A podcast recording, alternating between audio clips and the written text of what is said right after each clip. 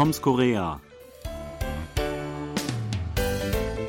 Neulich saß ich mit einem jungen Kollegen, der noch ganz neu in Korea ist, in einer Sitzecke mit vielen Bäumen, und wir versuchten als Abwechslung zu den allgegenwärtigen Klimaanlagen ein wenig halbwegs frische Luft zu schnappen.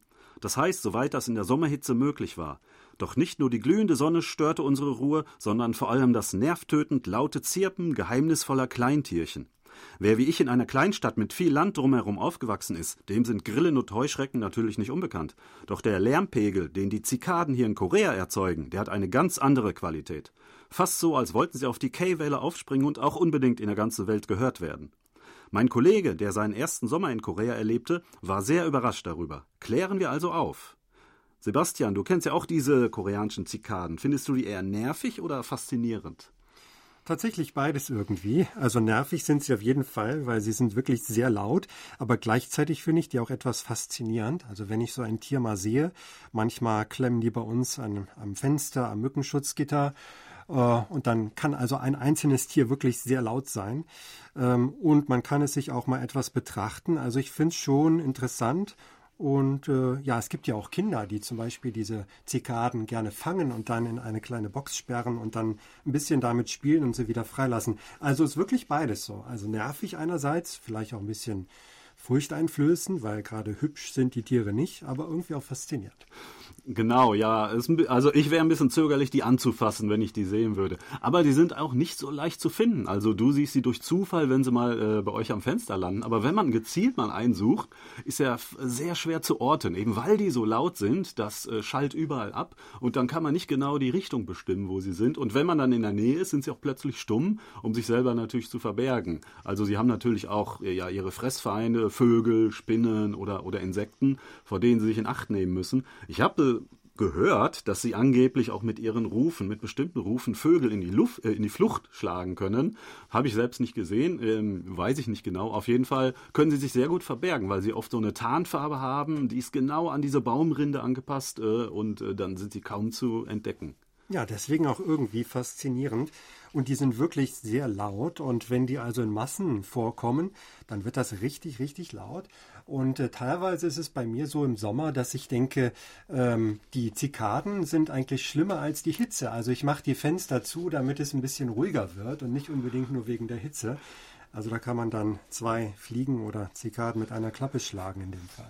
Sehr gut. Ja, ähm, das ist tatsächlich ein Problem bei vielen, weil äh, es dann sch zu Schlafstörungen auch kommt. Ähm, die sind ja äh, eigentlich nur aktiv oder sie singen, wie es ja in der Fachsprache heißt. Es sind Singzikaden, die wir hören, ähm, wenn, äh, wenn es genug Licht gibt, äh, sodass sie sich auch über ihre äh, Augen orientieren können, weil es ja eigentlich der Partnersuche dient, dieser Ruf.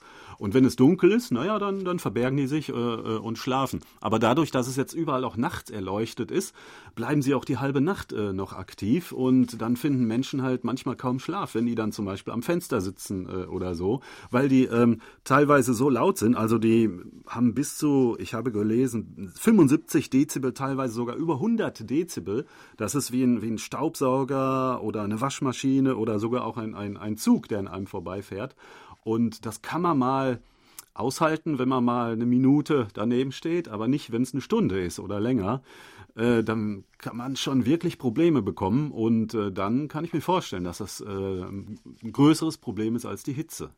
Genau, aber irgendwie gewöhnt man sich auch dann daran recht bald und es gehört einfach zum Hochsommer dazu. Dieser, das ist der Sound des Hochsommers in Korea, die Zikaden, die zirpen oder schreien, würde ich fast sagen. Es gehört dazu und ja, es ist ja auch dann irgendwann vorbei. Also ich denke so etwa, ja, August ist die Hochzeit, dann so gegen Ende August fallen sie so langsam von den Bäumen und äh, meistens gibt es dann irgendwann mal einen kräftigen Regen, dann sterben noch einige mehr und dann wird es langsam ruhiger. Also so Ende August, Anfang September ist das auch schon vorbei.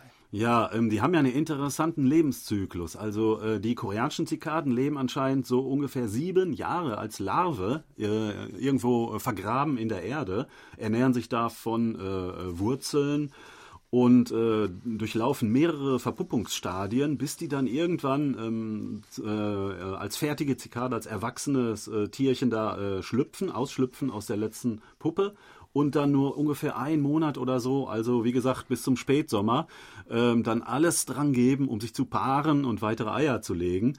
Und äh, bis sie dann halt vom äh, kälter werdenden Wetter ähm, äh, oder auch von ja, natürlichen Fressfeinden äh, erledigt werden. Denn äh, Zikaden lieben die Hitze. Also man kann fast sagen, je heißer es ist, desto mehr ähm, Zikaden gibt es.